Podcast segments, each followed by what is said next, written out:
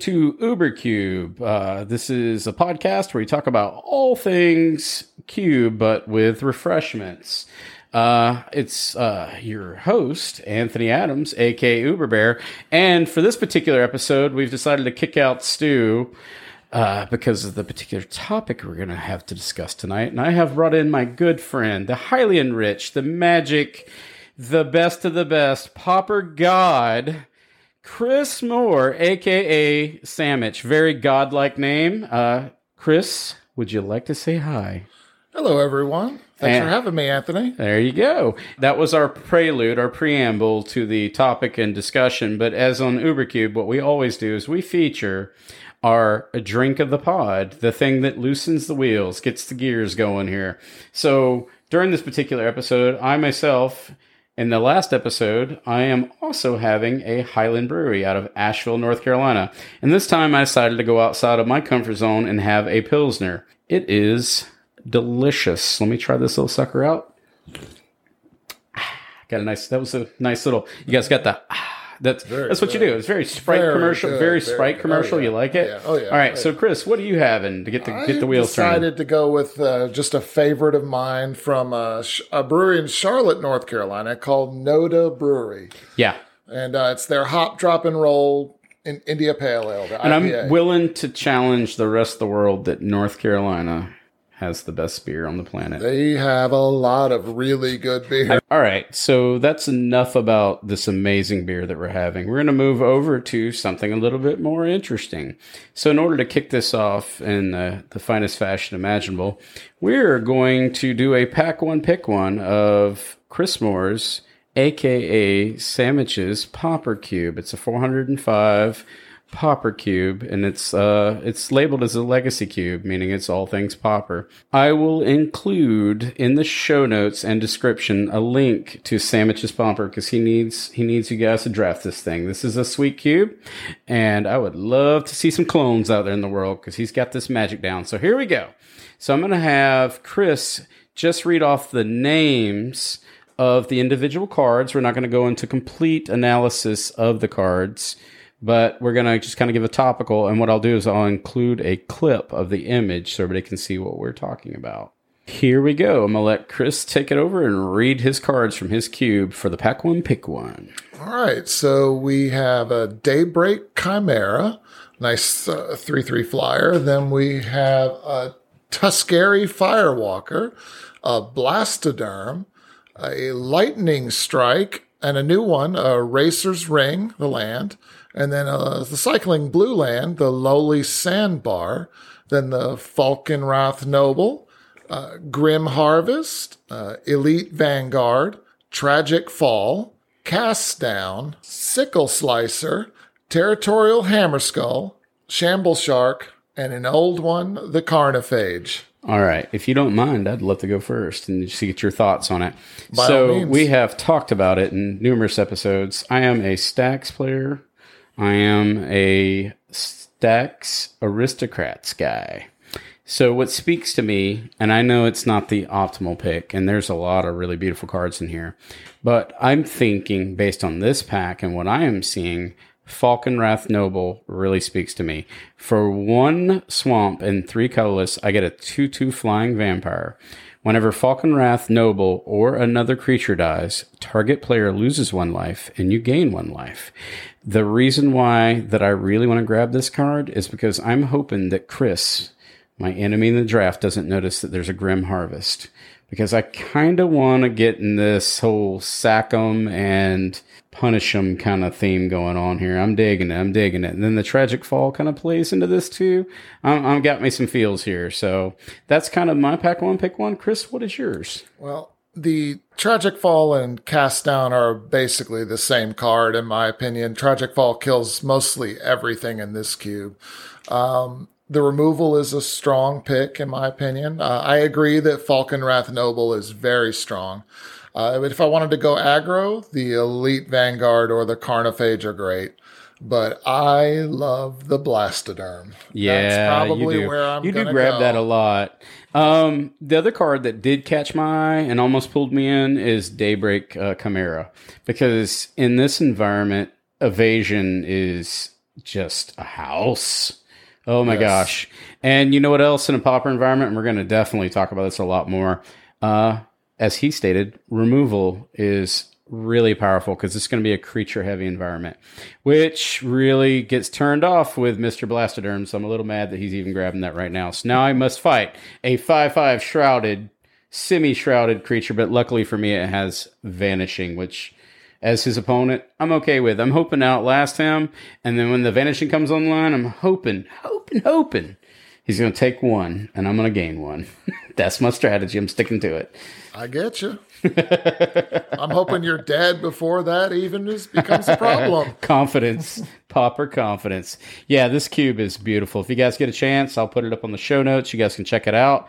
Uh, this is a pretty cool pack one. What I love about Pauper Cube is uh, there's really no wrong pick in a Pauper Cube.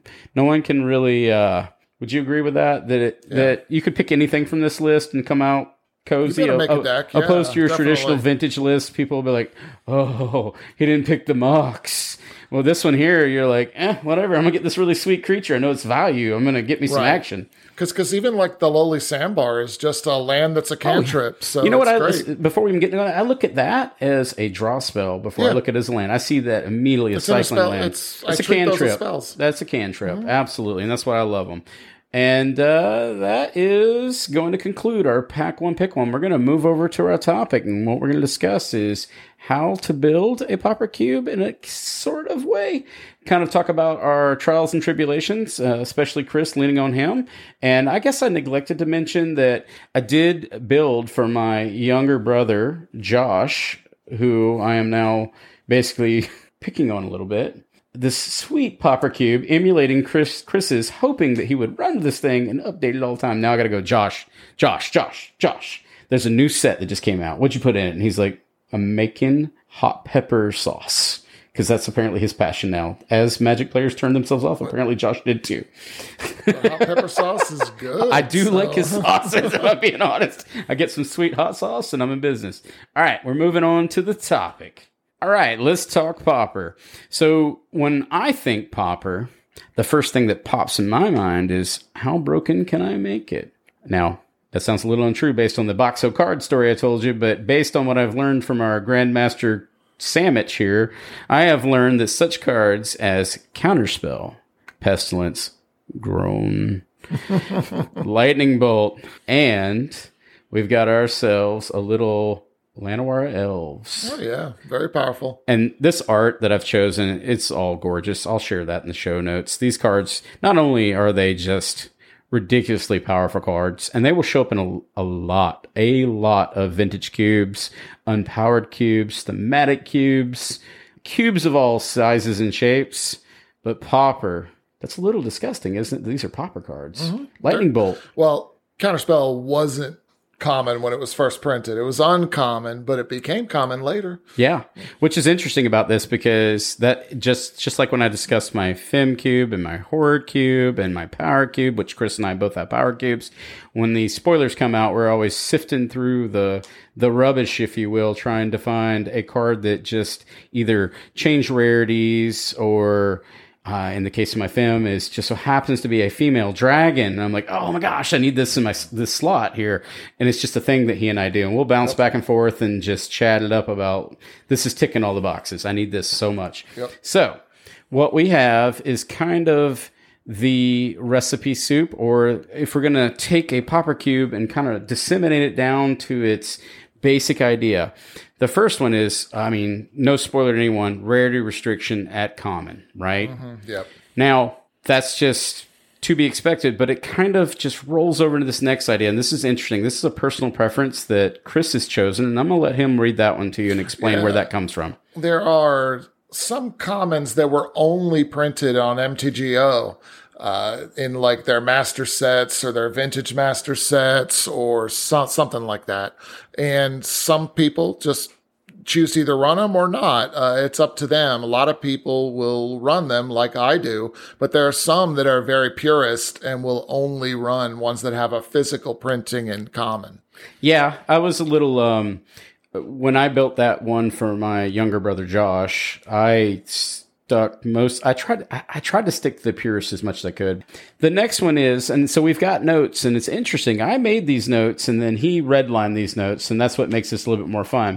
I'm so archetype driven, right? I just assume that everything's going to be archetype driven. Uh, you have to have, I don't know, we'll say a control archetype or a, uh, a aggro archetype or et cetera, mid range or any any kind of idea that spans off from that universe. Chris made a good point in his notes. I'm gonna let them read that to you. Yeah, because uh, yes, ar- archetypes are in the cube. Yeah. There's your aggro, your control, your your mid range, and but I tried to make it more synergy based as opposed to like raw power. I wanted the cards to work with each other as best I could, uh, you know, and I want cards to be able to cross pollinate with other archetypes. Yeah.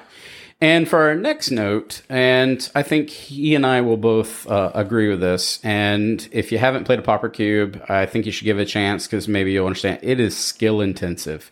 There's no sure there's bombs and there's one card wins. They do exist because something has to win the game. Someone has to you know lose the 20 life. It's unfortunate but it's the truth. But there's nothing that breaks the game in a pauper environment. There's no mox and there's no black lotus. There's no Soul Ring. And i know that i'm stating things that are egregiously obvious but pauper forces you to delve into the recesses of your true magic player as dr garfield intended so to get the pieces out, you must uh, you must really study and look for the synergies as he mentioned in the last. And then the next one's going to be heavy creature count. And I've put that in uh, Chris's uh, wheelhouse to talk about here because he can, ex- yeah. you know, he can explain that a little bit more in depth. Yeah, it's just the creatures, uh, especially in the past ten years, have just gotten really, really good, and the spells are less so now.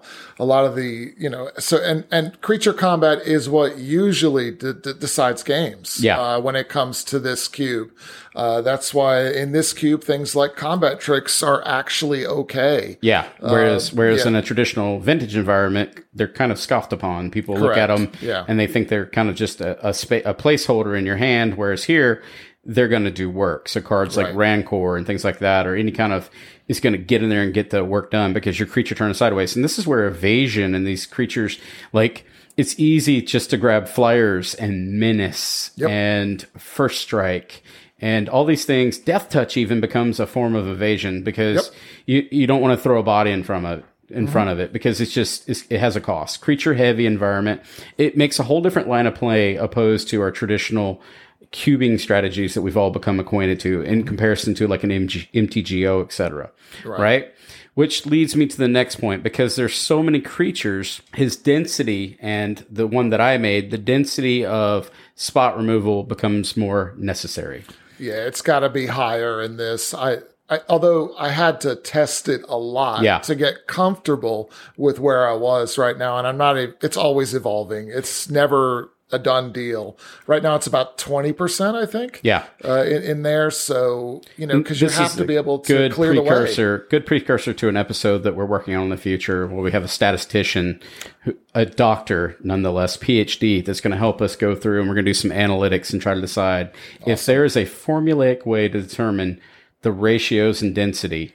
I, I myself being an engineer, and we're going to work with a PhD, and we're going to see if we can solve the math formula, which we know we can't. But I have a hypothesis. Yeah, you can skip me for that one. Uh, I, that one. I have a hypothesis, and we're going to test it out and see if it works. Pretty sure it's going to be wrong. Hence, probably shouldn't call it hypothesis, but we're going to give it a whirl. It's an educated guess on what we can do for spot removal.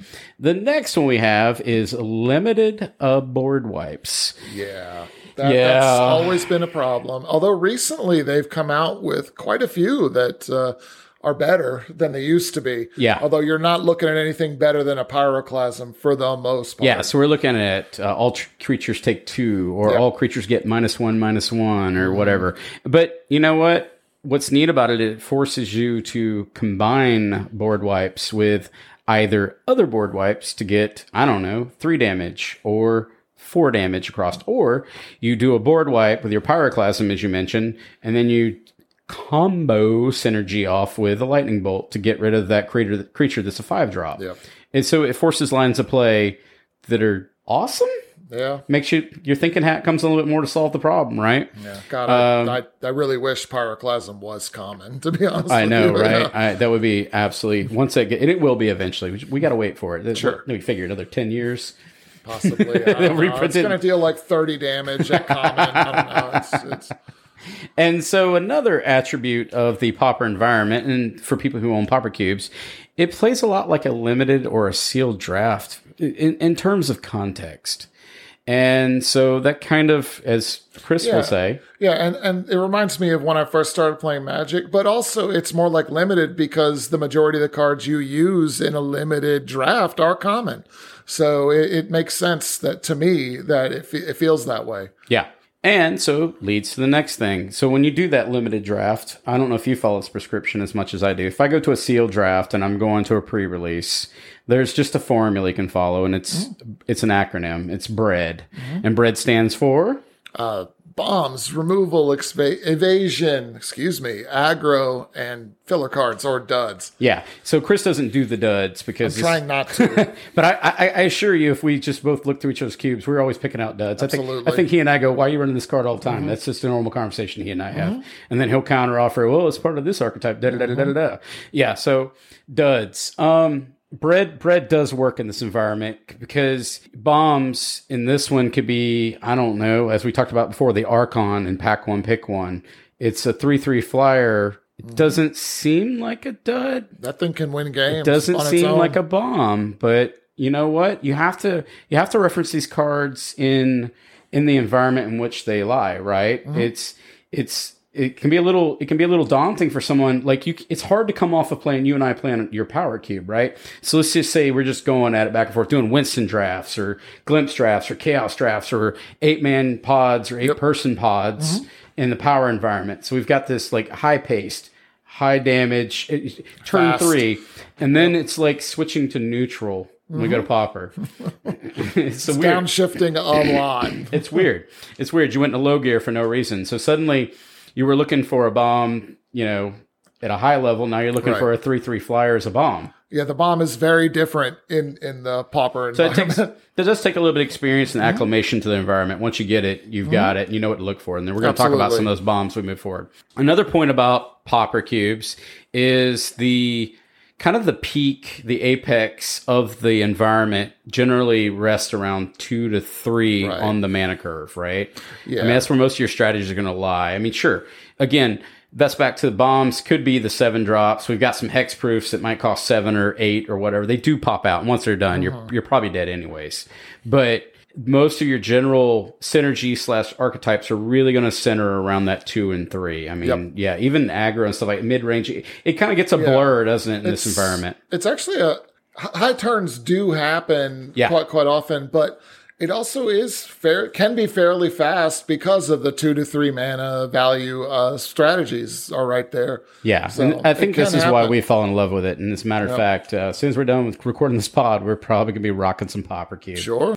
All right, so we've kind of summarized in a nutshell, I guess, the framework of Yeah. Pauper. A, a brief overview. Yeah, yeah. Just of we've skimmed the surface. yeah. Mm-hmm. So now let's go over. Let's move into the archetypes, if you will, or the synergies, as Right. Chris defined them as. And we're going to start with our Azorius group, and I'm going to let Chris take over the wheel from here. the- What do you the- have in that group? the, the way that I built this cube, just to, uh, I built it with two color uh, groupings in mind uh, when when I built this. So I look at each guild specifically, and this one he mentioned Azorius, which is tempo, blink, flyers are the main things you'll get in this cube. And I will mention that blink is literally one of the most powerful archetypes powerful. in this cube.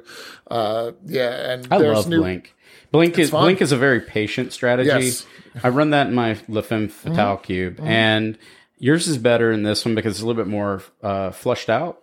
But Yeah, yeah. You just look for a lot of ETB creatures. yeah, you want to get like that, value yeah. when it enters the battlefield, and then you got stuff like ephemerate and stuff like that, which we're going to talk about shortly. That really pushes this strategy. Mm-hmm. Oh, yeah, it's yeah. it's very strong. It it can get out of control really quick, and, and it's it's cool because it's a very um.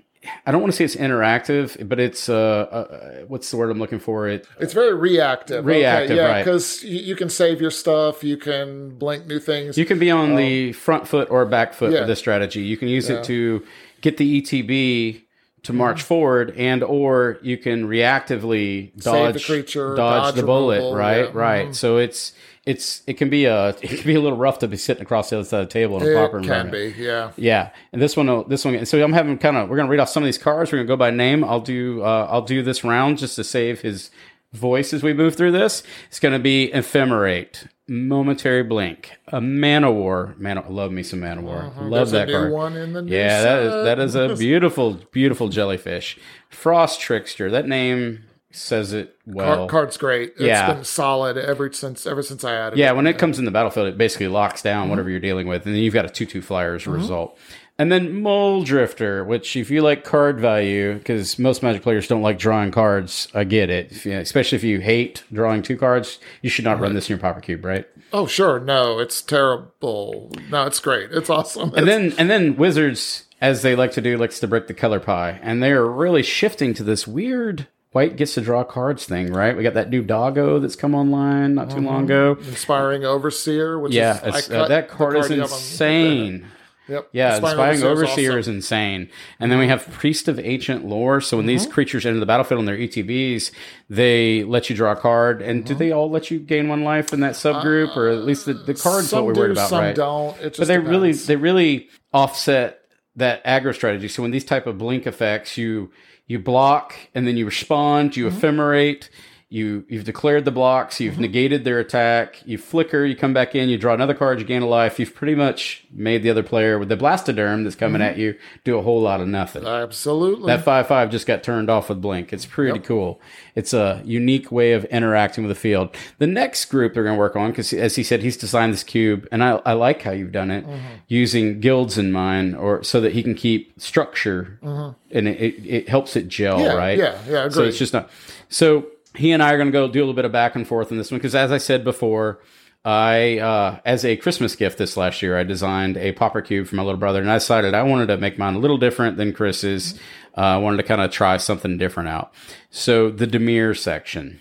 So the one I designed focused on ninjas. I wanted to do more of the ninja sub theme and get in there so you could have some interactions that would also tether IE with Blink and stuff like that. I, that was my vision for the thing.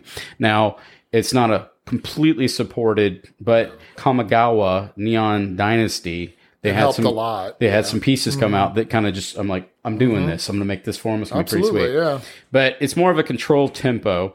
And then I've got Chris has some thoughts on the ninjas that are a little juxtaposed from mine. Yeah, unfortunately, most of the ninjas that come and even the new ones, just they don't do enough, in my opinion. Yeah. I, there's some that draw cards, and that's great. There, I think there's some that bounce some things, which are all right, but it's just not. I, I, I'm not a fan of, of them at, right now.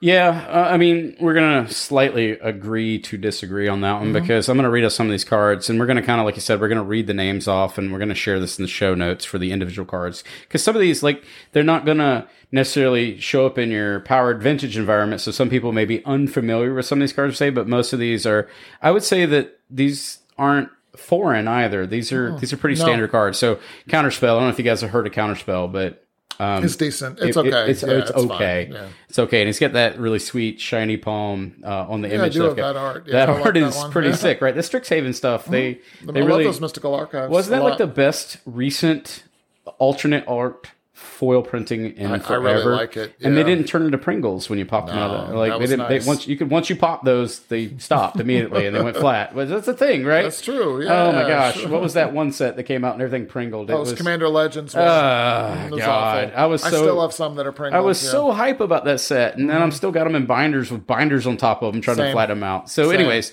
this counter spell is absolutely gorgeous. Uh, another card, and this is card is House is Repeal. Mm-hmm. Oh my gosh, bouncing cards, drawing cards. Nobody wants to do that, right? Uh, Dimir Guildgate. This card will get Dimir you Guild dead. Mage. Guild Mage. Oh yeah, Guild. so I got Guildgate on the brain because it made me cut it out of my Kenrith deck because I really wanted to do Maze's End, and uh, that's all I want to think Still about. can. I brought There's a whole bunch of new Never gonna win with it, but I'm gonna do it. And the next one is Ninja of the Deep Hours. Now Mm-hmm. Love this card card. was Love always it. there. This is the one ninja. there. This is the one ninja you will sign off on. Yeah, well, and the next one too. Oh, oh, Moon Circuit Hacker. You like that mm-hmm. one? Oh, I love that one. yeah, that was card's great. bonkers. It's Yep. basically is it? It starts out as just draw a card, then like a Looter il-Kor ish, Yeah, yeah. right? It's doing stuff. Now, what's this next one? Because I'm totally going to say that word wrong. I'm going to force you to say a word wrong. Dokushi. Dokushi? I don't know. Sh- Joe the Ninja. I, don't know. That card wasn't Dokushi Shadow on my Walker. radar to run. So. I did. I did put some cards on here, and then I, I kind of giggled when I was putting this list together. I'm like, I, I'm not saying that word. I really hope somebody else does. Uh, I put it on here because it is a five-five that you can ninjutsu in Yeah. for one black and three colorless. It does cost six, being two black and four four colorless. It's an ogre ninja. It, it's just a big old fat beater you can Right, cheat right. in, and I just thought it would be neat. It's not bad. It's just I, It's not I'm not great. It. Yeah, it's yeah, it's it's a weird slot. I, I get it. I just like hey, you know what, common. Pff, I'm gonna There's put it on the better list. four drops. And this is why his drops. cube is better than my Boxo card cube, if you guys are starting to wonder. The next ninja that I put on my list was Moonblade Shinobi. And as I said, I put that in the pauper cube that Mm-hmm. I designed. When it connects, it makes blue illusions. I thought it was neat. Um, it's still in playtest mode because as I, you know, I'm gonna. It's my little brother. I can I can poke at him a little bit. I, Josh, if you're listening, I need you to play this pauper cube so I can know if this card's good or not. If I made a good decision, Chris says no. And Mistblade Shinobi. You want to tell me what that card does? Because it's really Uh, brief. Ninjutsu's for one, and it's a one-one, and I think it bounces a thing. Yeah, it returns a creature to to their that player's hand. Uh, the way I saw this is like it, it- my thought process is I attack you with my Man-o'-War, and let's pretend that I got through. I want to then flicker my Man-o'-War. I I don't. I, I the just- problem is you have to pretend you got Yeah. through. yeah, I won. I've already won. But see, but just so you know, from our last episode about stacks, you've already conceded. Oh, I see. And I, I yeah, see, yeah, I yeah, see. yeah, yeah, okay. yeah. So there, this turn never happened. I, I just I, I'm not a fan. I'll be honest. I'm just not a fan of the last few weeks. Ah, Josh, I need you to play this so you can show them it's good. Uh, you go ahead. Sure? All right. So in a pauper environment, I used to love is it. You remember I used to talk oh, about you used to spell- play it all the time. Oh, like obnoxiously. But then I found this new love. Oh yeah, uh, Agro, sacrifice matters. It's good I stuff. think I just I'm gonna It's do this. really fun. I think I just beat you with this one. you did, yeah, recently. yeah, We get to do this once. yeah. We, we went That one time, did- that one time, 2-0. I didn't completely, agree, but I felt like I won. Uh, victory was Still mine. beat you one game. What I love about this one. So Rakdos, Sacrifice Matters, just it's an aristocrat Yep. ish or arist- it, it, and we've gotten a lot of good uh, things lately that help support this at common yeah. because uh, we don't have we didn't have that until very recently. that, that incremental damage that this archetype does, it definitely plays better in a non-powered environment. agreed. as reach, whereas you get into the not not to overextend the pauper idea, but like aristocrats is a Mm-hmm. general thing. We're going to cover this in a future episode. But aristocrats can run out of gas in a high because the Yep. Mm-hmm. turns are so uh, abbreviated, right? I mean, you're dead by turn three sometimes. Turn one, I mean, right? yeah, and and and a, I don't think the more powerful your environment, the less good aristocrats. Aristocrats is, is all about that incremental damage. Mm-hmm. This aggro sacrifice matters. It's kind of a machine Mm-hmm. and a, a machina, and you keep you keep churning it, and you put the little creature in, you get it dead, and I hit you for one, or I gain Mm-hmm. one, and I hit you. It's incremental, takes a lot of patience. It's very controlly. Mm-hmm. I love it, and it pairs well with reanimator synergies within the cube. yep. So you've got some in, in Pauper. You actually have some of those. They're Some it's more raised dead effects where go to your hand and stuff which like is that. But so- it's not bad. and, Yeah. and I'm going to go with so. When these turns are so, this Mm-hmm. game you have time. Like that's the that's with Pauper. You feel the pacing. You can ratchet down a little bit. oh yeah. You can clear your head, think about the lines, and it's actually a really powerful learning environment if you want to show somebody complex lines and build them up to it, opposed to, and I'm, pardon me, uh, Storm players, where I'm going to sit around and watch you play the game. And I do love Storm, I do, and we talked about it last time so much. But you're gonna you're gonna totally finish me off, and by turn one with your perfect Storm, Stu's not here to stop me from saying this, and I don't get to understand what just happened, right? Right, I don't get to see the lines. It doesn't make me on the other side of the table, your opponent, necessarily a better opponent. Also, in this environment, there's just like no two instant I win the game Yeah. combos. So this really yeah, helps players evolve to be a better player. So if you want to play against someone who can interact with your high power strategies in that future game, this is a great developmental platform. Right. I right. love it. Yeah, I this love is it where we've we've done this with like our, our children and uh, our uh, you know it's a great introductory just to teach people how to really get into this you know format Mm-hmm. of cube that we love so much. We're going to go over some of the pieces of this archetype. And I'm gonna let Chris kind of break it down for you here. As in our pa- pack one, pick one, we have Falkenrath Noble. Uh, that's a, just House. A, one of the houses of the Yeah, deck. it's a bomb. That's a bomb, but and that's it classified goes as a with- bomb. That's a bomb. And it's got a, a friend called a, the, the Hissing Iguanar, which uh, does basically the same thing, except you don't gain the life. Right. Um, and then we have things that make tokens, like a Kathari bomb or uh, th- th- things like that. We have recursive creatures like Persistent Specimen. I love that card. It's, It's- a I'm not persistent right now, specimens, but like a reassembling skeleton, gives you that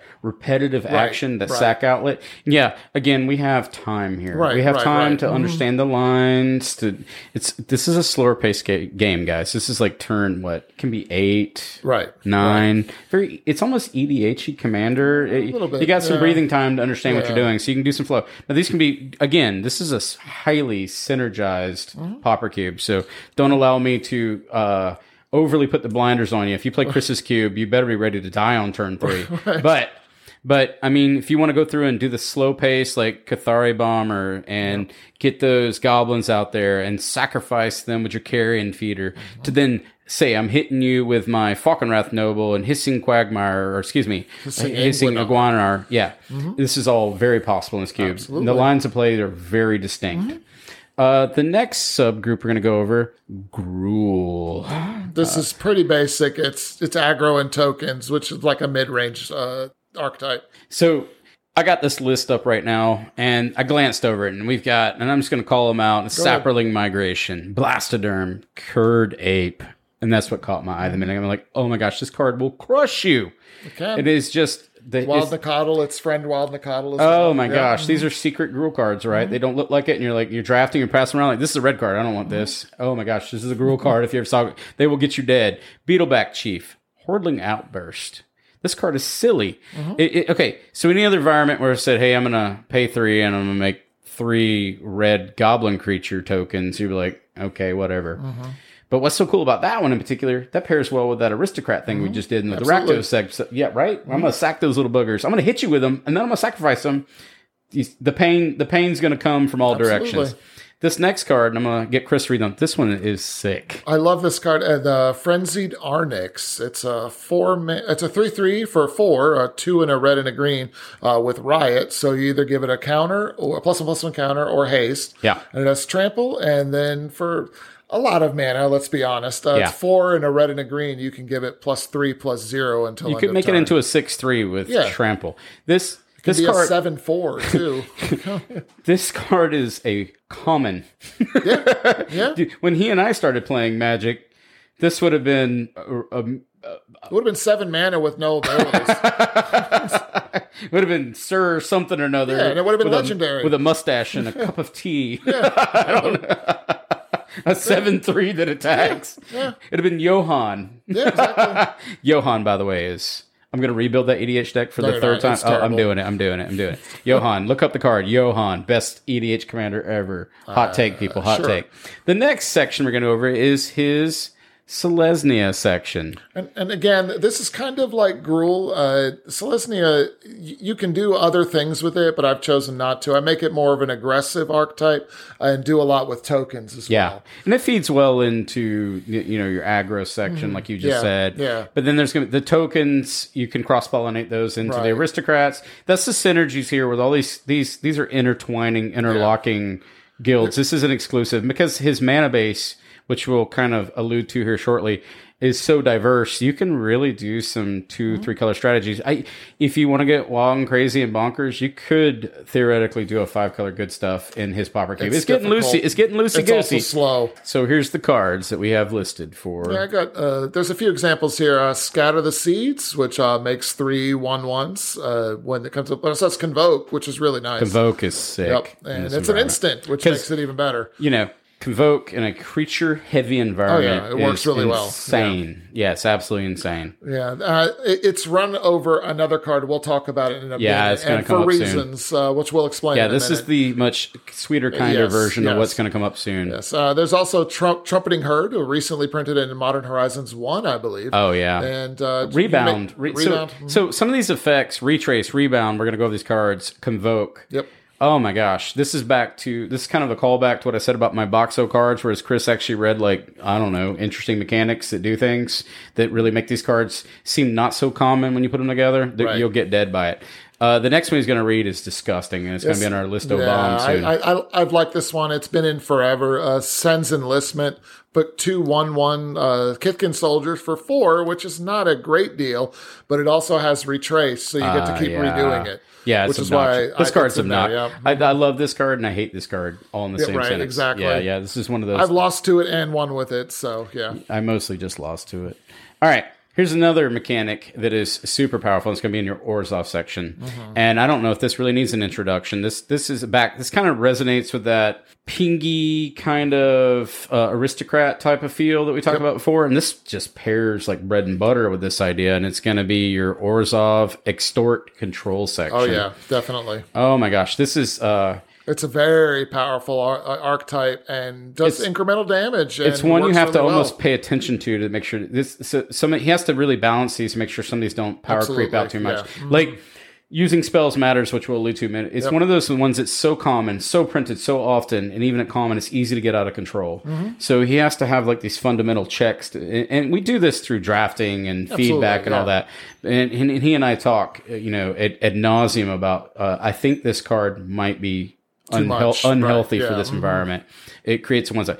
Extort is fun because someone has to lose, and it really complements powerfully with aristocrats. Like that's my jam. Yeah. I'm gonna rock some Mardu aristocrats, aristocrats, Mm-hmm. aristocats, as we talked about last episode. Not a great Disney movie, not. I've that movie. yeah, Oliver and Company is definitely superior to Aristocats, as, Uh, as yeah, we I'll talked about in the previous it. episode. It's been a long time.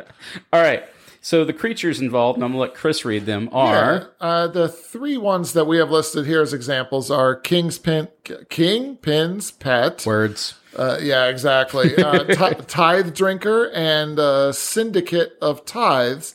Uh, all of them are, uh, they all have extort. So Yeah. every time you cast a spell, you pay a white or a black, you drain an opponent for one, and you gain one. What I do like about the pauper environment, because I keep going off on tangents, is the words are typically a little less on these cards, opposed to some of these super hyper wordy mythic rares.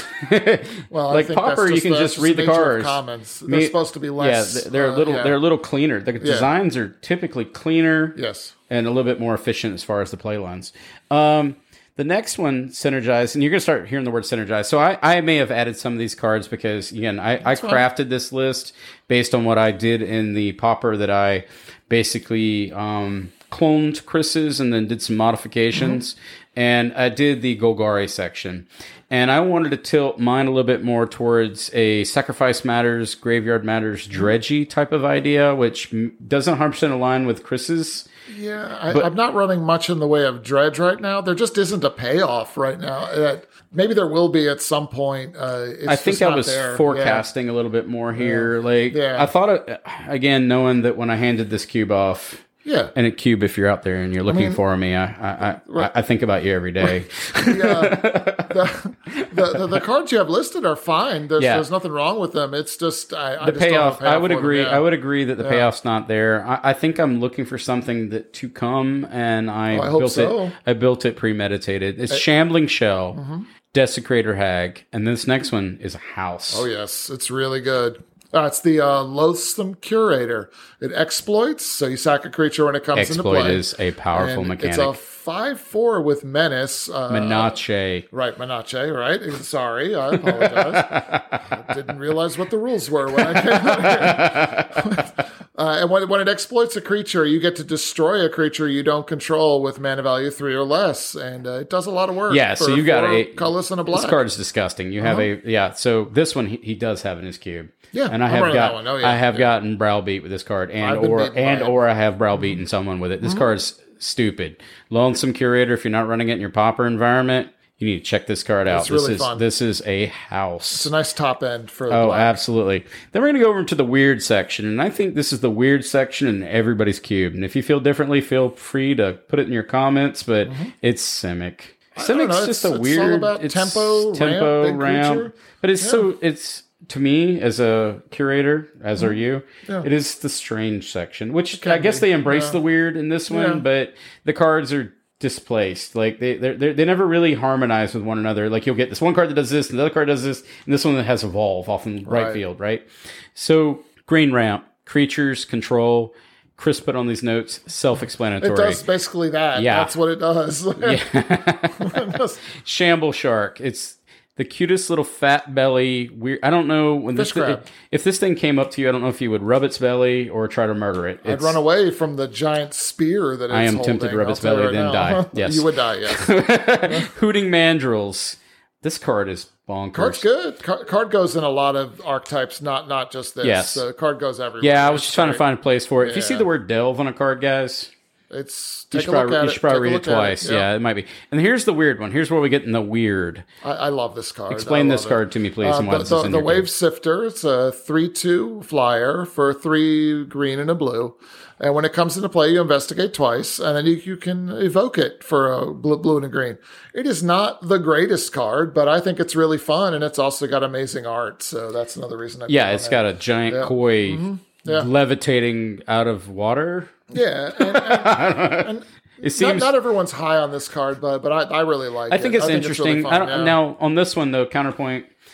I I would find myself truthfully passing this card more That's often fine. than not. That's fine. Yeah. I can see the evoke being the only draw for this card for me. Understood. I, I, yeah, the, It, its analog is Mulldrifter, and it's not Mulldrifter. It- yeah, it's- because yeah, it's not yeah. splashable as in Correct, Correct, Drifter correct, is. But yeah. but I can see the analog. I just Yeah. I think I think you got to oh, obviously you have to be very locked into these colors. Where like Shamble Shark. I think I would attempt a splash for that one more often could. than not, opposed to Wave Sifter not really attracting me as a drafter. Yeah. Yeah. No, good. You you make good points. I agree. Um, the next one was the one that I told you I was a sucker for. I still am. I think I just needed to take a break, and it's. Mm-hmm. it's is it spells matter tempo, and everybody calls it spells matter. I've never knew it as that. I called it turn and burn, baby. Turn and Counter burn, burn. counter Counter burn, burn, turn yeah. and burn. This spells matters thing. I appreciate that coinage, but Mm-hmm. when I was in the way back when Boomer Magic, and uh, within this one here, I mean, this is probably. Would you agree, Chris, that this is? I think fundamentally, this is the easiest archetype to build because it builds itself sometimes. Am I wrong yeah, you, you just need An any cube. You need like almost. tempo-y style creatures and spells to either clear the way or draw you cards or something. Sometimes yeah. I feel like when I'm because I've ha- I have five cubes. How many do you have? I've got three. we kind of skipped through that in the beginning of the intro. So we're cube addicts, and I have built, including the one that I gave away, Pauper Cube. If you're looking for me, I'm still here. Daddy misses you. Uh, Josh, call me. And the Pauper Cube, they all. I was able just to grab pieces and just fold them right in. Like I didn't have to put as much thought into a No, spells it's matters. Easy. It's easy. Whereas like some of the others, like using Golgari and all that, I had to look for intricate pieces. Maybe they don't work. Even ninjutsu, folding them in with Mm-hmm. Right. Dimir. Uh, this was the for me the training wheels build, training wheels build of it, and I may be triggering some people in that statement, but that's my I- personal experience. Right. I, I used to run a lot of the payoffs. Uh, the one that gets plus three, plus zero, and every time you you attack with Yeah. it, every time you cast a spell. Yeah. and yeah. Um, they just weren't very good. I They were also think this is kill. the easiest archetype, or excuse me, color pairing to accidentally over support in Yes, a cube I environment. I because yeah. Mm-hmm. because the pieces fall into place. And so, like, you could get in a pauper environment and grab too many of these. And this is a cautionary tale because I think I've fallen in this trap. You may have, Yeah. where you put cards in there that do things and they're triggering these abilities. These creatures can get out of control and they can overrun your environment. Can, and yeah. and as a result of it being so powerful, can, can skew your draft choices. can, like I was saying before, I was just kept gravitating this over and over again. I Mm-hmm. kept grabbing your spells matters, and it wasn't just because I was in love with the idea of it. It's because it felt the most powerful at the time. Which does that, that make Mm-hmm. It sense? may That- have been. I don't know. It's it's been a while. Yeah. yeah, yeah. I just uh, either that or just resonated with me. So the cards that fall within this, most of them are going to be just blatantly obvious. I mean, Lightning bolt, your yeah. burn spells, Yeah. your bounce spells, jilt being an amazing one. fire Yeah. and ice. Yep, Would you use amazing. ice to tap down their mana during their upkeep in a Depends. pauper environment? Yeah. with the pacing. Yeah, that's, Yeah. that's the aggressive move that I would normally do. That draws you a card. It's not the worst. card's It's- bonkers. Uh, the ardent elementalist, as he mentioned, that card is a house Card's great. and uh, blinks. Would say again? It blinks. Azoria oh, seems Oh, yeah, America, yeah. America, I- America loves that card. I've definitely splashed him when I couldn't get an Archaeomancer. I've put him in a blink deck. Yep. In my iteration of the Pauper Cube that I've, you know, jokingly given to my little brother for a Christmas gift, uh, Spellgorger Weird That is. card's fine. I ran it for a while. I Yeah. like it. It's a good card, I like it because it, but I think I may have fell, fallen this trap too of the over supporting because signpost isn't very hard when it just says cast a card, put a woman counter on it. It just Uh, gets big. It doesn't have any evasion. no That's part of my evasion. problem Yeah, I just I don't know. I felt the I don't know the need to just put these cards did the thing, and we'll we'll find out through playtesting I in think time. when I ran that, it would average maybe two or three counters, maybe, which is sometimes enough, but not always. Yeah. And now we're moving over to the Boros section. And if I'm being honest, full disclosure, this is my, it's not because of his cube, it's my least favorite color fine, pairing in yeah. all of Magic. Um, I've won a I- lot with Boros in that it, cube. it, it wins a lot. And I think Yeah. it, it's, it's not that it's not powerful. It's my least, I find it least interesting Okay, of yeah. the color pairings in general. yeah. We have, and I'll let Chris just kind of pop some Yeah, of these like- off real quick. it's your aggro and tokens. You notice the token is throughout the whole cube. Uh, t- tokens in, in Pauper are very common. Oh, yeah. They're, they're easy to find in almost all the colors at this point. And they pair so well with Right. so many exactly. archetypes Absolutely. and synergies, right? It's a lot of them want a lot of bodies, and uh, this the strategy is no different. It likes to go wide sometimes. Yeah, so, we have in this pairing, we've got, and some of these, yeah, uh, uh, Savannah Lions, OG, which used to be in a lot of power cubes in the way back Oh, yeah. when. This card is, it was rare when it was first printed. yeah, and this card two for one, right? I mean, you're just gonna it's a two one for one. two one, yeah, Mm-hmm. you can just go swat them. Uh, Viashino Fist, uh, First Blade, excuse me, and Sky Knight Legionnaire. I love this card. It's actually a two two flying haste for Yeah. for the, Boros uh, plus one.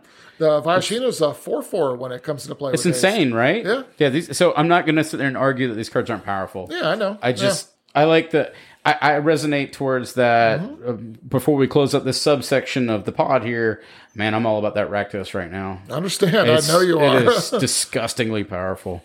And then splash me a little bit of Orzhov in there, and I got me some Extort. You get dead. You can blastoderm me all you want. I got you. it's true. That's true. All right, so now we're going to move over to, and we have labeled this, and he and I, Chris and I, have debated upon this.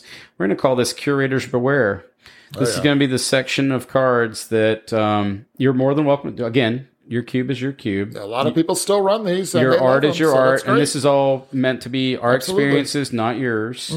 But we have labeled cards that we thought either warped or skewed Yep. n- not only the environment but the play experience Oh yeah, yeah. that it's just maybe the whole idea of the pauper cube was not to be just the most powerful commons you can do, but also be the most powerful fun. It's supposed to be fun. That's And the issue. some And of this these first one we're talking about was the easily, to me, the least fun mechanic. And now we're going to go over that. and I'm going to let Chris talk about that and our experience. And this was a trial and error thing, man. And I think I started complaining about this first on this Mm-hmm. You one. I did, you think I'm the first yeah. complainer here. Yep.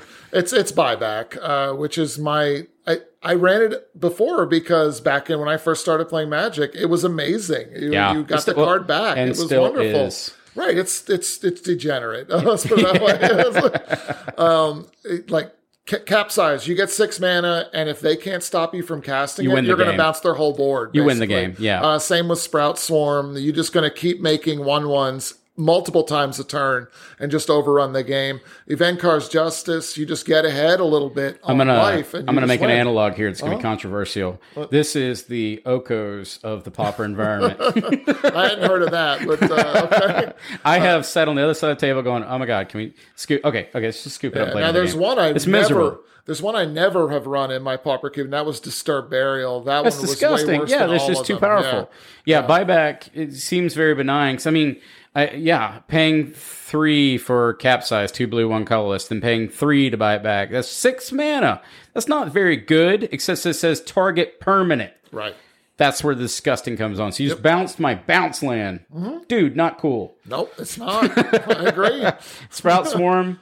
Uh, they didn't reprint that No, in the master, or excuse me, in the Time Spiral remastered set. they knew better. because it was going to be a limited environment, and it broke it the first time. It would have had to have been rare. Yeah, so I, uh, well, I get if you guys are running this. This is a great card. This actually Yeah. comes up in our our uh, MTG Cube forum that we're in all the time. We're on a Facebook page, and we see this like, is this card too good? And we're like, Yes. yeah, yeah, it's Yes, it's it is. it's not just too good. It's actually amazing. Like you can run this in EDH comfortably. it's, wanna- it's good. Yeah, Yeah, I- this card this card's a thing.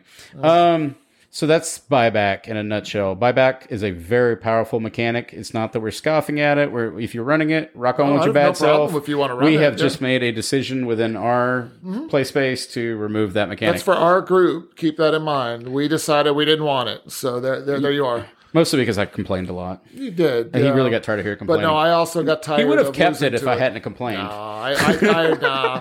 And here comes the next one. And this one probably is not a surprise.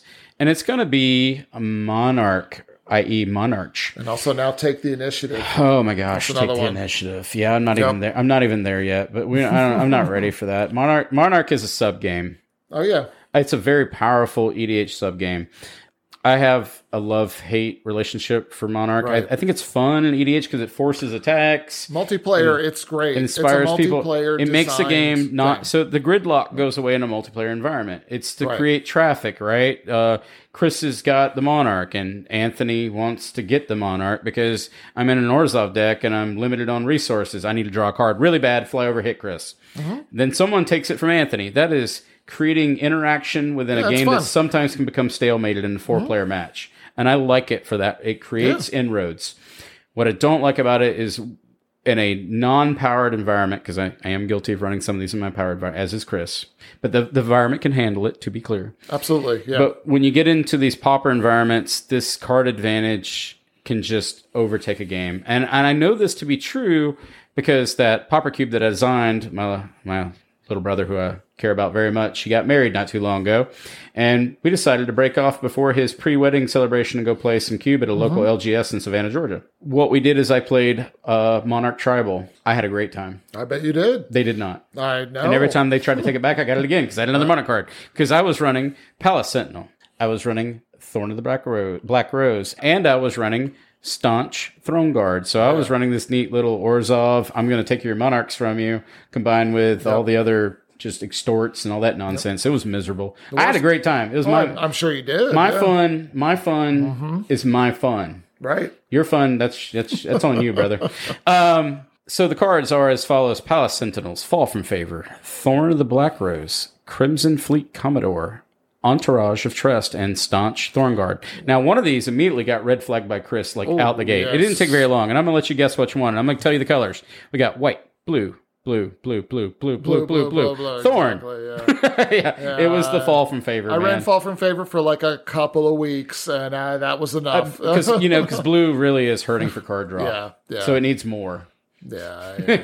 That one kind of just red flagged itself out the gate. The rest of these, I'm guilty of it too. I think they're neat. But the rest of them kind of were just residually removed from the cube. The first one to fall was Staunch Throne Guard because it could go in any deck, and then the other ones, I just decided I didn't want a multiplayer uh, mechanic and what in you a one v one. find yourself wanting to do, and this is how my thought went into Mm-hmm. designing the cube that I gave as a gift, was some of these colors hurt for card draw. Yes, So yes. and it just resonates or it's intrinsic that I want to give like green card draw. Why would I not want to give it monarch? Right. That's just where I was at. So it made sense to me. Okay, so blue fall from favor. That's too much. Blue don't need that. You and I talked about this. Mm-hmm. Black starts getting a little questionable because they have card draw capability in these colors, right? So I'm like, maybe I don't need that. But you know, maybe at the time white did and red did and green did. So we were kind of justifying it, like, Yeah. and then we kind of justified it and we talked ourselves into keeping all of them at one. Oh, yeah, it, yeah. Mm-hmm. This is how it happens, right? But then I I know that Josh, who will maybe be in a pod at some point in the future, he decided to remove from his, as did Chris. Oh yeah, Monarch yeah. just creates a sub game and, just- and card draw advantage. Not that it's er, it's not toxic. It just um I don't know. fun. Kind of just makes it one sided. fun. It just kind of it tilts games in a harsh way that's un, hard to come back with. Um, the next group, and this is a this is an offender that kind of correlates to our first episode we talked about ish. We talked about the swords of fallen favor in episode number one, and one of the things that we emphasized in the swords and what they do as far as their properties, it wasn't so much as to what they did, it was the protections Right. that made them unappealing, because magic at its very key is based on interaction. At least that's my my viewpoint of the game. When you start taking interaction out of the game, then well, Right. And I, I used to run a hexproof auras. That that was an identity for Selesnya, right. by the way. I mean, it's what you felt like you had to um, do. So yeah. And it, it was fine, but it just wasn't fun. People couldn't do anything against it unless I had a whole lot of diabolic edict effects and stuff like that. Yeah. And it just didn't work out. And I ended up c- cutting it, and it's been better since because of that. Yeah, so hexproof and protections. I mean, they're already brutal, as we said, in a powered, high powered environment, Yeah. even thematic cubes, but they definitely get a little bit more powerful, even if they're just, you know, even if they can just be statically blocked by a token. It's. Right. still really hard to deal with. Once they've come out, Mm-hmm. interaction has just been taken off the board. So some of those that we've added, and Chris has some notes here as far as some, uh, he's got them on watch list, and that would be the Guardian of the Guild Pact. That one's protection from multicolored. Um, mono, monocolored. monocolored. yeah. Oh, correction. Yeah. It's a two three. Uh, You and I've talked about this one. I don't think that one is as bad because somebody's got to win the game. I'm I not going to flag that one. removal in the cube for Yeah. it. There is removal in there for it. Yeah, So, and yeah. Uh, I just don't think that one's going to be the uh, end all be all as No. far as uh, cube goes. Um, th- th- where it gets a little dicey is when you get into the hexproofs, which is the one sided interaction, lets you put the rancors on things like that, and that would be an example. It'd be like primal hunt beast, Mm-hmm. or this one's got me before, and it's very powerful. It's striped riverwinder.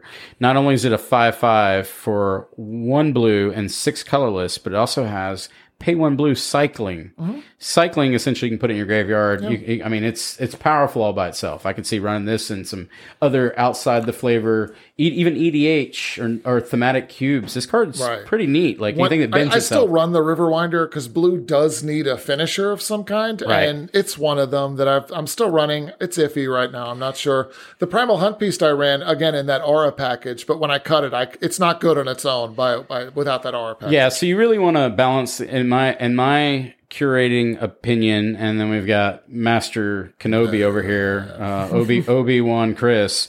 Uh, you really want to watch the density of Right. non-interactive creatures and spells within a Yeah. pauper environment, especially because, like we said before, there's no there's limited board wipes. You got to really combo them to even get them to go off to kill the thing. Like a three three hexproof, it's, that's that's you have to drop almost two board wipes to even get rid of that. It's it's a lot of investment, so you got to really think about that when you're curating or building these type Right. of cubes. Is like, is it too strong? Now, I will emphasize, someone must win the game. You just want to make sure that when you're winning the game, the other person's not miserable. And replayability is a factor with all things we've Yes. named so far, which leads to our next card, and this one here. This one's gonna be our first. I, I will die on this. Uh, no, I'm gonna. Right here. It's gonna be pest. It's gonna be pestilence, and Chris says he's gonna die on the hill. I am I of the this card. opinion that this card is way too busted for a pauper environment.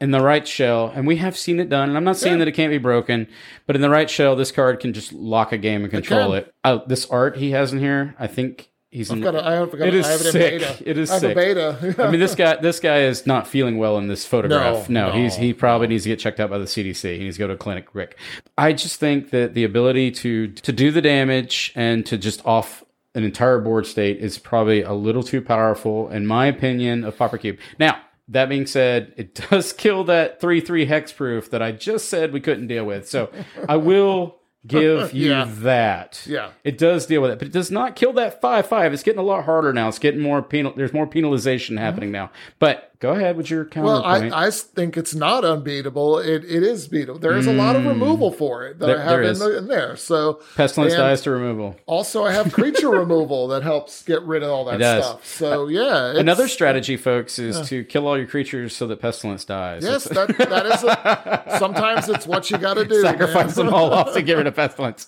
Also, like I said, I have that in beta, and I think awesome. that pestilence is better now in your environment, in my opinion, than it was before because you had this mixture of really OP cards before, Yeah. and it was kind of just it's more fair now. more fair opinion, now. yeah. So I'm gonna let you have it. I'm gonna put it. I'm gonna put it as watch list medium right now. You're, That's totally fine. yeah, yeah. Your red flag yellow. All right.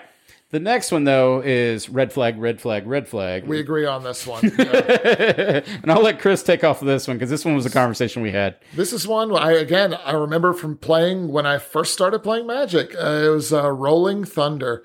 This card is b- busted in this environment. You just pay X and just kill whatever you want. Everybody. This, So- card's great, actually. I thought about. I have literally thought about putting this in my Neheb Sure. just because I only got ten burn spells. Why not You could literally copy it like what four times and stuff. So yeah, card- it- yeah. good, So in a yeah. pauper environment, though, this actually is. It doesn't. Doesn't come off as. I mean, yeah, sure, it reads powerful, but it does sneak in there and seem Mm-hmm. pretty benign. Like, but this can actually just board wipe and kill the player. I mean, this is Yeah. Mm-hmm. it's a fantastic board wipe, but this is an environment where you really need to um, lean in on your spot removal. That's Yeah. kind of what the interaction of the Pauper Cube is based on. When you start getting these mass removal spells that you can just dump off, because again, we talked about these are long games. Yeah. So as a Gruul player, for instance, running this, you have a long time to build up, well up mana. No one's really, I mean, sure, you're taking some hits. You got all the time to sit back and accumulate 10, 12 mana. It's very, it's not very hard to do that in can this happen, environment. but and yeah, then just so, yeah. pop off for 10 yeah. and just, oh, well, you- Sometimes doing this for five is enough to Yeah, win yeah, you the yeah, yeah, game.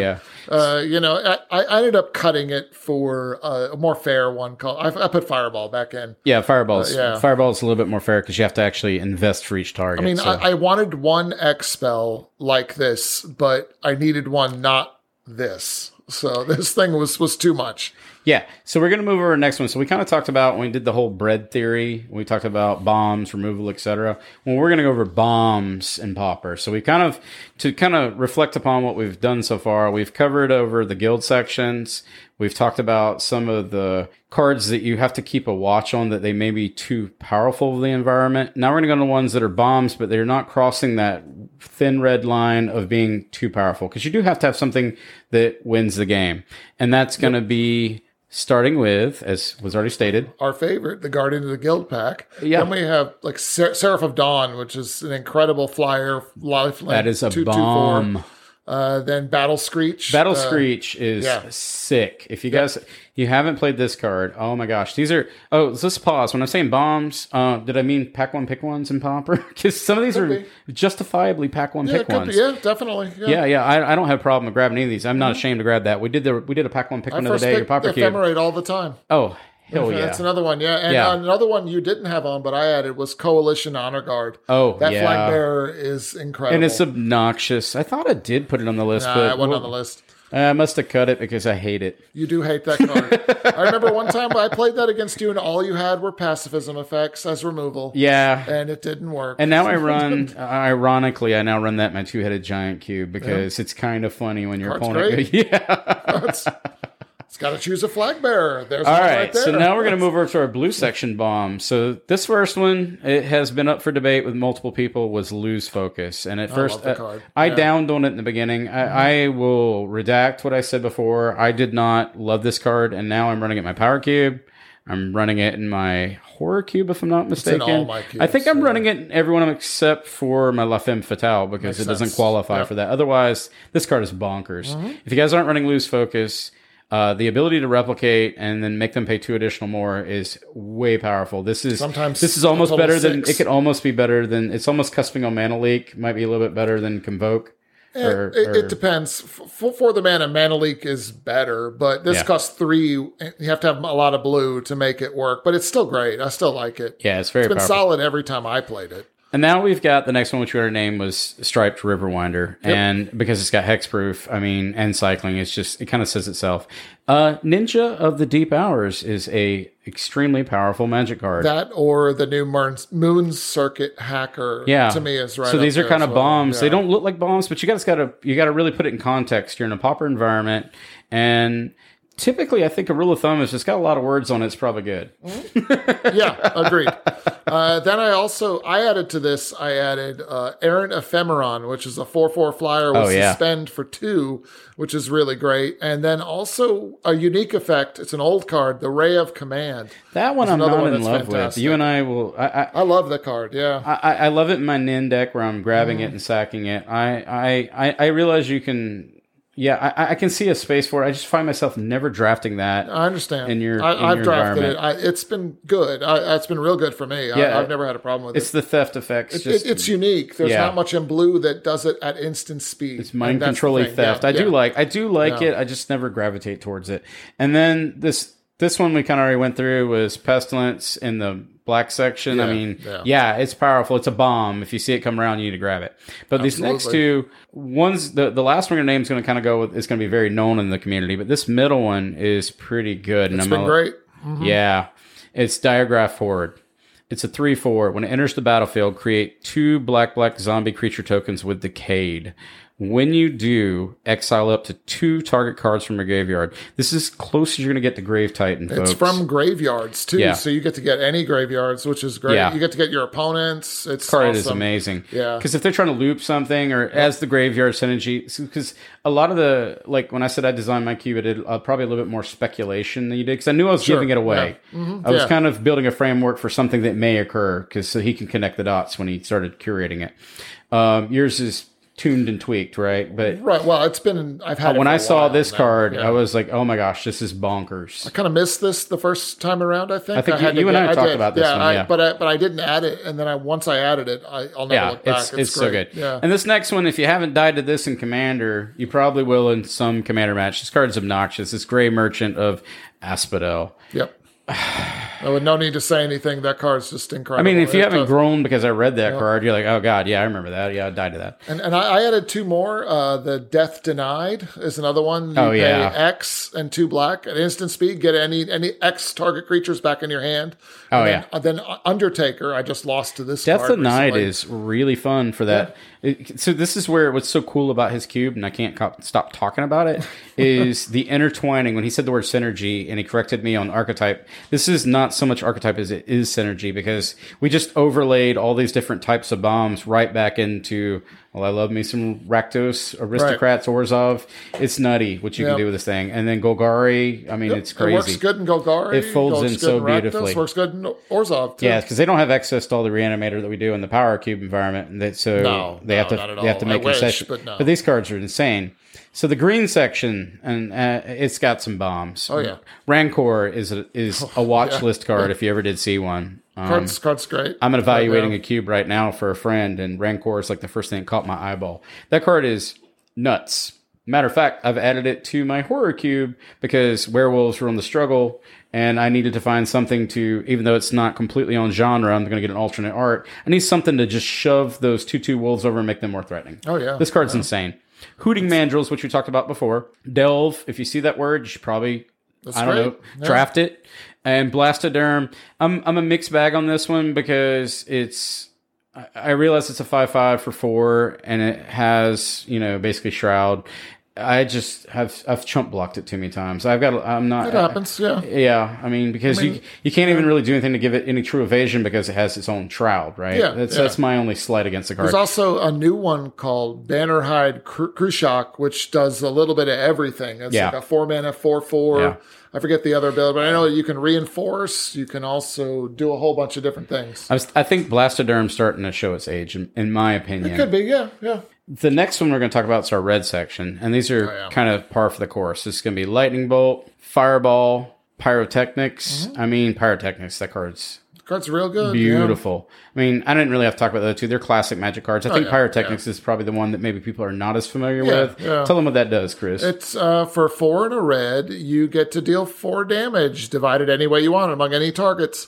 Uh, it's real good. You get to spread it out like that, and uh, yeah, yeah, it's, no. it's the closest thing you're going to get to like a mass board wipe in this yeah, environment. it, uh, uh, a yeah, powerful mass board wipe. It, to me, it's a more fair, like Rolling Thunder Yeah, type yeah, yeah, spell. yeah. I would agree with that. It's a bomb. I mean, so he just kind of said it on you know, without it's board wipes are actually a bomb in this Right, environment. Like right. fiery cannonade and stuff like that. I scoop those up like nobody's business when I you see them can, yeah, yeah. You just grab them because you just otherwise you're gonna be really heavily reliant on that spot removal. Mm-hmm. And then we got Beetleback Chief and Goblin Heelcutter. Heel Cutter comes in and it makes it so they can't block. Is that I correct? love that. Yeah, and it has the oh, what is it called? Where you cast it, it comes back to your hand. Yeah, yeah, yeah, yeah. yeah, yeah.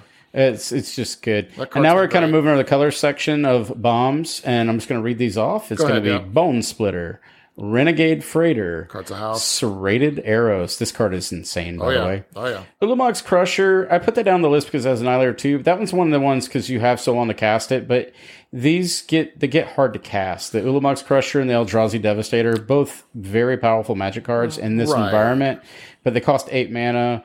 Um, They're really there for the ramp deck. That's what they're there they're, for. they're- they're- yeah. yeah, and I can see that argument. But this next one, Thundering Tanadon, Well, I, that's what I'm doing. My ramp deck. I mean, it's got busted. It's busted because it Phyrexian has mana. Phyrexian Anything has Phyrexian yeah. mana in it, and most every environment should be a flag for you that something's going It's to going to good, happen. yeah. Mm-hmm. That's not good because life life is a uh, resource. Absolutely. So then we got some board wipes. We're going to kind of push through these, and there's some newer ones that have been reprinted. But Nausea, which is minus one, minus one. We got End the Festivities, which is a one-sided one damage to each opponent and each creature, and Planeswalker control, which is not relevant in this environment for one.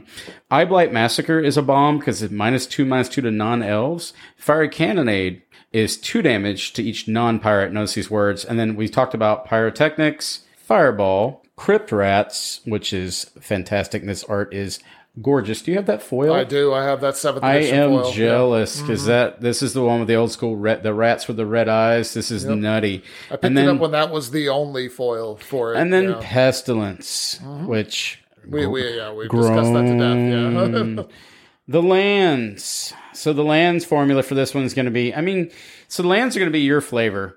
You can do bounce lands, you can do thriving lands, you can do cycling lands, you can do utility lands like Mystic Sanctuary, for Uh-huh. instance, or you've even got these new ones that someday, someday, if we cross our fingers, they're gonna make some kind of weird fetch that goes and gets ice tunnels, so you can get an island swamp into play, tap, Yeah, tapped and yeah. tapped. Absolutely, It's going yeah, to happen. tapped, Somebody's going to do it. Quicksand is a bomb. It's a piece of removal that's too. great. It's a removal spell. That's uh that is a solid piece. And then we have some new hot takes that Chris is going to kind of give you.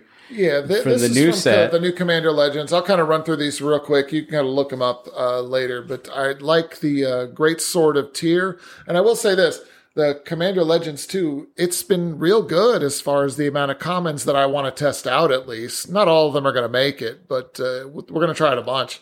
Uh, the Greatsword of Tyr. It's a new equipment that uh, you want to read them out. No, I think Okay, all right. I think we can just tell him to reference the Scryfall and Okay, the yeah, names because he's getting a little because new cards are wordy. If They you guys are. have, They and, are. and we want to we want to expedite a little bit so you guys we don't have to sit here and try to listen to words. So Right, we'll reference you right, to Scryfall right, and these, and I'll I'll include these in the show notes too when we're all said and done. So the Greatsword of Tyr, the Blessed Hippogriff, and a new adventure card that I kind of want to try out because the adventure part's just one, Adventure which is so strong. Uh, the new Man-o'-War, which is Winter Eladrin. Yes. Uh, Uh, but it's a little different. I'm going to interrupt you. It's a little different because it's return up to one other target creature, not its. yeah, he can't bounce himself. Yeah. That's the only thing. That's but he can one. bounce your opponents or your stuff. He just can't bounce himself. But it That's the does give you thing. redundancy on that idea. Yeah, and it, yeah, go- yeah. and it pairs well with the blink deck, etc. So it's powerful. Yeah, I, I, I really like that effect. So that's he's also a fairy elf wizard for maybe that might be relevant at some point in the future. Right. Uh, then next is a, a new tapper, which is a stunning strike. I kind of like that that it's flash. I like that it removes it from combat, which is neat. Uh, then we have blur, a new blink spell that draws a card. Which Oh, and it, ha- and it has a. Is that a female? I have to Uh, yes, yes. Oh man, that's going in the Femme Yep. And if I'm- I'm you're always- running it with an Archaeomancer or some kind of effect like that, Nice. you just draw a card for three mana over and over again. You just keep getting blur back. Oh, and there's another one that's Yep. actually caught my eye too. It's uh, Guildsworn Prowler. Yep. Uh, two one Death Touch for two. That's actually pretty strong. And when it dies, dies, you draw a you card. draw a card. It If it wasn't itself. blocking, it can't block and draw the card. But if you attack with it, and it Oh dies, yeah, but that's still that's still a very aggressive card yeah. that replaces itself. I really like that. So these are. Few more I think we've got a here, few more. We've got a. Yeah, we got seven more. Uh, seven. The the two new board wipes, the Arms of Hadar, that gives all your creatures in a target player controls minus two. Oh, minus two. nice. Then Breath Weapon, which is another fiery cannonade, but this one's non-dragon, not non-pirate. Yeah. So Dragon Pirates will be fine. Yeah, sure. Dragon Yeah. Pirates will be great. Yeah. Uh, then we have the Undercellar Myconid, which I for tokens, it's a mana guy, and it makes a token when it comes into play and when it dies. So I want to try that out. Nice. Then we have this Carefree Swinemaster This that art is makes sick. two twos. Yeah, when it attacks, it's a one four, so it survives combat quite quite easily. Oh yeah. And uh, this next one, I wanted to try this guy out because I run a lot of tokens, Yeah. as you've seen, and it's a one one for one. But whenever one or more tokens, it gets a counter plus one plus one. And this one I missed the first time through, but uh, Bronze Walrus, it's a three mana two two that taps for any color, but it scries two when it comes into play. Nice. Yeah, so those are pretty sweet. And there's some hot takes. Then we got this new they've got this new set of gates that are coming Yeah. out. And they're kind of like They're like the thriving lands. Yeah, they're like They are the thriving they're thriving lands, but Yeah. a little bit more and the art's I think the art's a little better. They can also opinion. be in foil where yeah, the thriving yeah, lands yeah, are not. yeah. So, I can see the preference there. So I know that this has been kind of uh, just a massive overview of all things pauper. And, and you know what? What I really wanted from this episode is to pique people's interest. Try to get people to come outside of that, get outside of that power cube. Come outside and look in the sunshine, and you're going to find that there are cards out there that are looking for a home, and the and the lines of play, just the intricacies, and you can do you can do powerful things in a pauper environment, truly powerful. Yeah. that will get all your spikes, and you'll all be happy. Your Timmys Mm-hmm. and spikes, and all those guys will, and you won't get the combos as much, No, but no, no, but the the Johnny Johnny's left out, but Timmy Spike. There's a home for you here in the pauper environment. Agreed. Yeah. And I think also as another note that I add to this, this is a great training ground if you're trying to bring someone into the idea of cube. Yeah, it's a little the there's not as much going on with the cards. They're they're pretty obvious what interacts with The each other and drafting things like itself is more welcoming Yeah, if you I think want to so. grow your play group in Mm-hmm. cube, opposed to here's my storm LED. Yeah, you see where I'm going with this. Yeah, here's, here's my power cube, and by the way, you can die on turn one. Or so we can you won't even know what happened. Yeah, yeah, or we can draft and have some really good games and exchanges and drink a few beers as we do here on UberCube. Yeah. Um, other than that, I wanted to thank uh, Chris for coming out and really just taking the time to walk us through Pauper Lane here and get this Pauper talk on. I hope, I hope that this has been helpful, and if Yeah. it has, I would very much like you guys to do the following. You can find us at Twitter at UberCube MTG Pod, or you can reach us at UberCube MTG Podcast at gmail.com, or you can link us on our Discord at UberCube. And if you really love this content, and I hope you do, because we really want to grow this community, we would truly, truly appreciate it here at UberCube if through your favorite player you give us a five star review so that we can keep spreading the great word, the great thing that is Cube. Other than that, we are out, and this is a wrap. So for the rest of you out there, happy cubing. That was awesome. Thanks. Had a lot of fun. All right, later.